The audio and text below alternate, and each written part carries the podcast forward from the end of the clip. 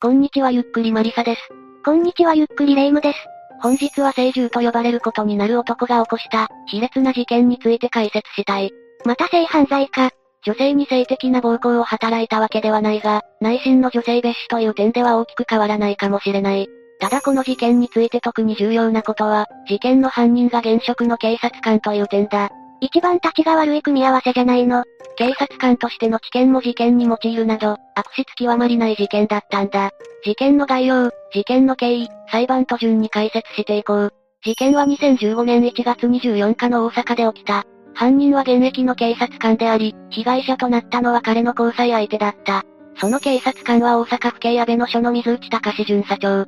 彼は実は婚約者がいるにもかかわらず、それを隠して被害者女性、白田光さんと交際していたんだ。おい、公務員。だが、SNS 社会では隠し通すことができず、結婚の際に一切合切が白田さんにバレた。白田さんは当然怒り周囲に言いふらすと水内を責めたんだ。普通なら詫びるところだが、水内は逆上し白田さんをむごいやり方で殺害した。ありえない警官ね。これでも水内の人格についてはだいぶマイルドな表現をしている。これで？では水内がどのような人間で、どのような交際をしていたかに移ろう。水内孝は1988年生まれ、大阪府八尾市の出身とのことだ。彼は地元の幼稚園、小学校を経て奈良県に引っ越している。だが、その後再び八尾市に戻り、そのまま八尾市の中学校を卒業している。小学校で同級生だった女性によると、水内は礼儀正しく正義感も強い子だったという。結局地元暮らしだったということね。高校は？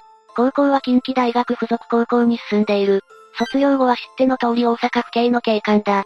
ちなみに水内の父親と弟も警察官らしい。また水内は幼い頃から剣道を習い、事件当時は5段の腕前だったそうだ。5段？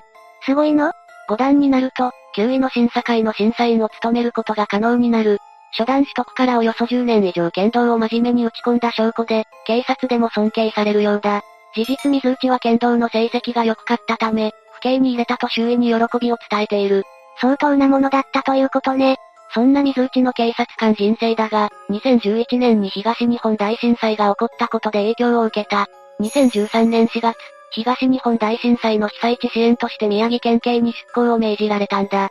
地元あいつ予想だから、凹んだとか？そういうことはなさそうだったが、水内は地元を離れて付き合う女性を探し出した。そして同月28日、水内は仙台市内で開かれた街コンに参加し、当時は福祉の大学に通っていた白田光さんと出会ってしまう。出向しなければ出会わなかったものを。白田さんは山形県出身で、三姉妹の末っ子だった。小学3年からバレーボールを始め、高校時代には全日本高校バレーボール選手権大会にも出場した。そんな彼女が進路を決めたのは中学生になった頃だそうだ。そのままスポーツ選手？いや、癌に侵された祖母の看病をした経験から福祉の道を志したという。このような人柄は大学生活でも変わらなかったようだ。大学1年だった2011年の時は、母親が癌で入院したんだが、忙しい中、時間を見つけては山形に帰り、病床の母親に寄り添ったらしい。すごくしっかりして、立派なお嬢さんだったのね。そのような女性であったので、白田さんは女性に貪欲な水内に対して当初苦手意識を感じた。だが、何度か会ううちに印象は好転した。加えて水内は身長183センチ、体重89キロのたくましい肉体に整った顔立ちだ。それから間もなくして、二人は交際を始めることになったんだ。傍目には良い組み合わせに見えたんでしょうね。立派なお嬢さんと警官一家のイケメンだし。だが、白田さんが恋人として大事にされたのは、最初の半年ほどだ。というのも、前述の通り水内には地元大阪に婚約者がいた。つまり白田さんは単なる出張先の遊び相手に過ぎなかったようだ。白田さんは20代前半の、一番楽しい時期に立ちの悪い男に引っかかったわけか。が、交際が始まり、白田さんは水内を強く思うようになった。これは徐々にデートの回数が減っても、直前にキャンセルされるようになっても変わらなかった。どうやら将来も考えていたようで、白田さんは山形の実家にも、警察官の彼氏の存在を報告していたそうだ。何せ、白田さんは2014年春、大阪の癌治療の拠点病院にソーシャルワーカーとして就職を決め、大阪に移住したほどだ。水内のためにここまでしたのか。白田さんは猛勉強で社会福祉士の資格を取ってまで追いかけたようだ。この時、白田さんは夢と彼氏を追いかけて、大阪に行くと友人に話している。これは水内の宮城出向終了と合わせてのことだった。いや、一緒に大阪に向かっても婚約者がいるんじゃないの？もしかして別れた？実は2014年8月に水内は婚約者と結婚することが決まっていた。水内はそれゆえにか、城田さんといつでも会える距離にもかかわらず、デートなどをすることはほとんどなかった。さらに言うならば水内は、両親と同居してるからという理由で城田さんに住所も教えてなかったんだ。最後に二人が会ったのは、2014年6月で水内が先輩と飲んで終電を逃した時だ。気まぐれでマンションを訪れた水内を、城田さんは喜んで迎え入れたらしい。それでも水内と一緒になることを考えていたのね。いや、この時になると、城田さんはもう水内とうまくいかないことを理解していたようだ。実際、2014年10月に城田さんは自分から別れを切り出している。正直水内の勝ち逃げみたいな気もするけど、城田さんの時間の無駄だから早く別れる方がいいわね。ああ、水内にとって家庭が壊れない、得しかない申し出なんだが、俺のこと好きやろ。別れられないやろ。と言い放って別れを拒んだそうだ。城田さんはまだ水内に気があるため、これで別れを撤回した。その後も2度ほど同じような経緯から、城田さんは別れを切り出すも、その度に水内からの拒否で関係は継続してしまったようだ。とことん都合の良い女扱いしていたのね。だがこんな関係がいつまでも続くわけではなかった。年明けの2015年1月12日、城田さんは水内に居酒屋で紹介された、彼の後輩の Facebook を偶然見た。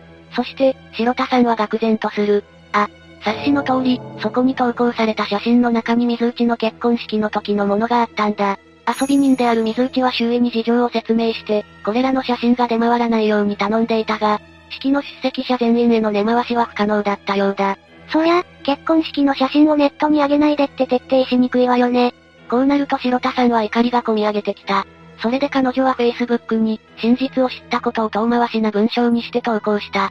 接点になった後輩はこれに気づき、水内に相談したが、当の水内は軽く考え相手にしない。それどころか、水内はこれをそのまま放置して別の女性との交際を始めていたんだ。最低男。ちなみに水内は結婚前後で、城田さんを含めて7人の女性と交際していたという。本当に清獣。リアクションのない水内に業を煮やしたのか、1月21日夜に城田さんは再度書き込みを行う。今度は社会的制裁を受けてもらうとはっきり記載した。それでようやくことの重大さに気づいた水内は、1月24日午前7時45分頃に城田さんのマンションを訪れる。そこで今度は水内から城田さんへ別れ話をしたそうだ。都合良すぎない？ああ、城田さんの怒りは冷めず、話はまとまらなかった。城田さんの求めるものはあくまで社会的な制裁だったようだ。故に城田さんは奥さんや警察に言うと水内に告げた。通常なら焦って謝るなりするだろうが水内は違った。見下しきっていた都合のいい女の反撃に対して、怒りが湧き上がってきたんだ。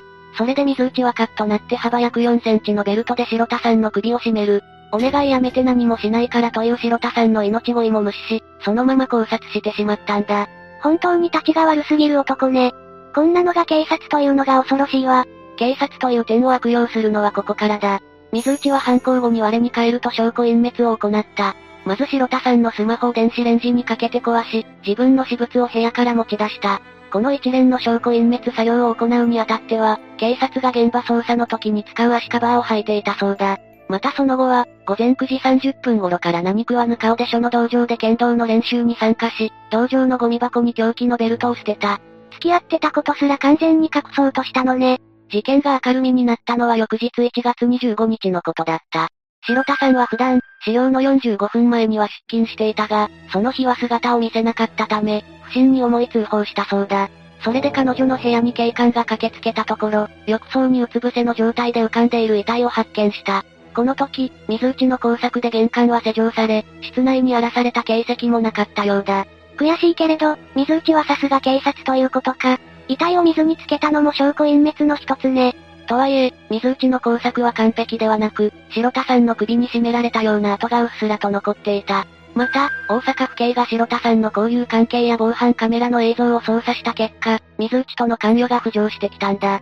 さらにマンションの防犯カメラを精査したところ、黒のフード付きの服を着た水内がやってきて、その約1時間後に茶色のジャンパーに着替えて出ていく姿も映っていた。わざわざ着替えて出ていく、城田さんとつながりのあった男。めちゃくちゃ怪しい。それで水内は任意同行を求められ、そのまま逮捕となった。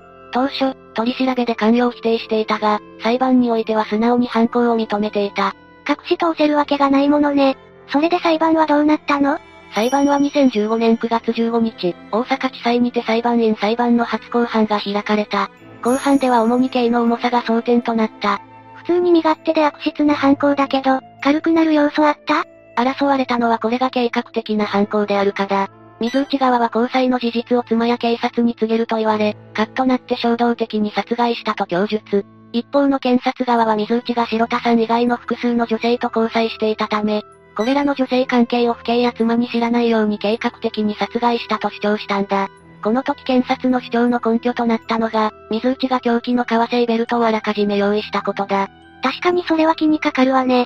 だが10月6日の判決公判で、大阪地裁は犯行の計画性を否定し、水内に懲役18年の判決を言い渡した。そして一方で、命乞いをした白田さんの首を執拗に絞めたこと、警察官の義務に反したことなど、犯行の悪質性を強く指摘したそうだ。初犯で18年は長い方だけど、ここまで身勝手な犯行だと受け入れにくいわね。また大阪地裁は水内に対し、損害賠償命令制度に基づいて、白田さんのご遺族に約1億円の賠償を命じる決定を下している。多少なりとも他の面で罰を加えたのね。だが、ご遺族によると一切音沙汰がないらしい。本当にどうしようもないわ。一旦事件としては以上だ。水内が特殊というのは確かだけど、これは現職の警察官がやったことには違いないでしょ?警察署長からの謝罪とかはなかったの?あったはあったがひどいものだった。水内の逮捕から11日後に、ご両親が白田さんのマンション片付けのため大阪にやってきた際に謝罪したそうだ。自分からご実家まで出向けと思うわね。加えて警察署長らは、白田さんの葬儀に参列せず、弔電もしなかったため、これが初のコンタクトだったようだ。なので遺族は謝罪は受けないと断った上で面会したが、ここで署長が出現した。言葉は悪いかもしれないが、結婚して幸せの絶頂期におる奴がなぜこういうトラブルになるのか。と管理側という意識のない発言で遺族を怒らせたそうだ。いろんな面で警察にがっかりする事件だわ。最後になりますが被害に遭われた方に哀悼の意を表します。最後までご視聴ありがとうございました。